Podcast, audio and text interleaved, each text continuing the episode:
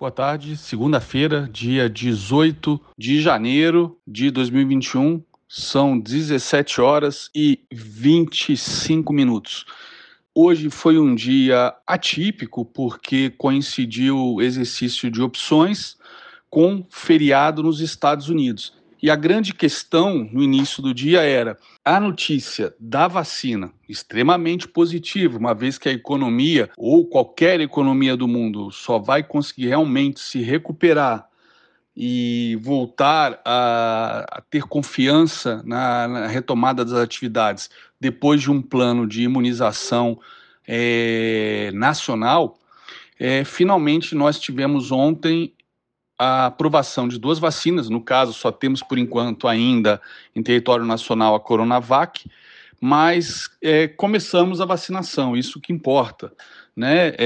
Mas a grande pergunta era, essa vacinação obviamente era mais do que certa, né? Era óbvio que isso tinha que acontecer, senão era simplesmente um suicídio nacional, né?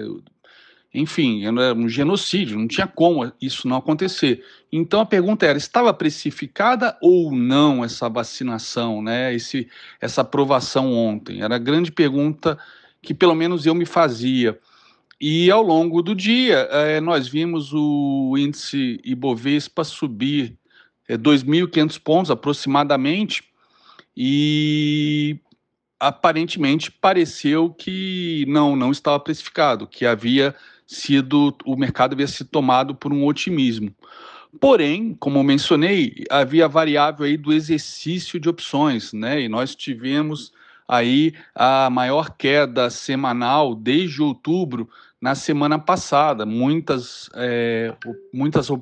operações abertas de opções, puts, volumes grandes de vendas de call a descoberto, enfim. Hoje tudo sinalizava para um exercício brigado, né? E talvez tenha sido isso que aconteceu. O mercado subiu esses 2.500 pontos aí na parte da manhã, até o momento do vencimento, do final do exercício de janeiro das opções, e na sequência passou a cair, e nesse momento estamos com o Ibovespa a 17,25 em 121 e 400 mil pontos.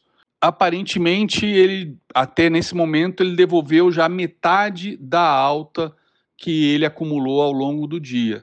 Ainda temos aí mais meia hora de pregão, mas de qualquer maneira é um sinal que anula um pouco o sentimento aí de euforia da parte da manhã. Mesma coisa o dólar da sua máxima hoje até sua mínima praticamente já voltou mais de 2/3 dessa queda, né? Então a gente viu, portanto, na parte da tarde, dólar voltando a subir e o Ibovespa devolvendo a sua alta bastante significativa do dia de hoje, mesmo com feriado nos Estados Unidos.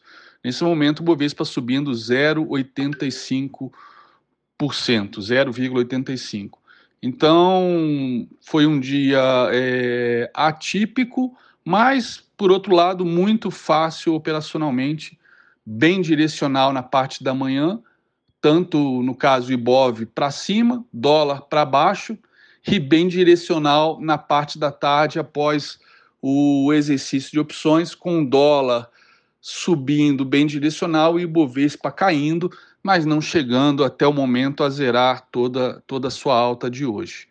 Fica a decisão do game para amanhã, dia 19, terça-feira, com a volta dos mercados e a 2 dias da posse de Joe Biden nos Estados Unidos.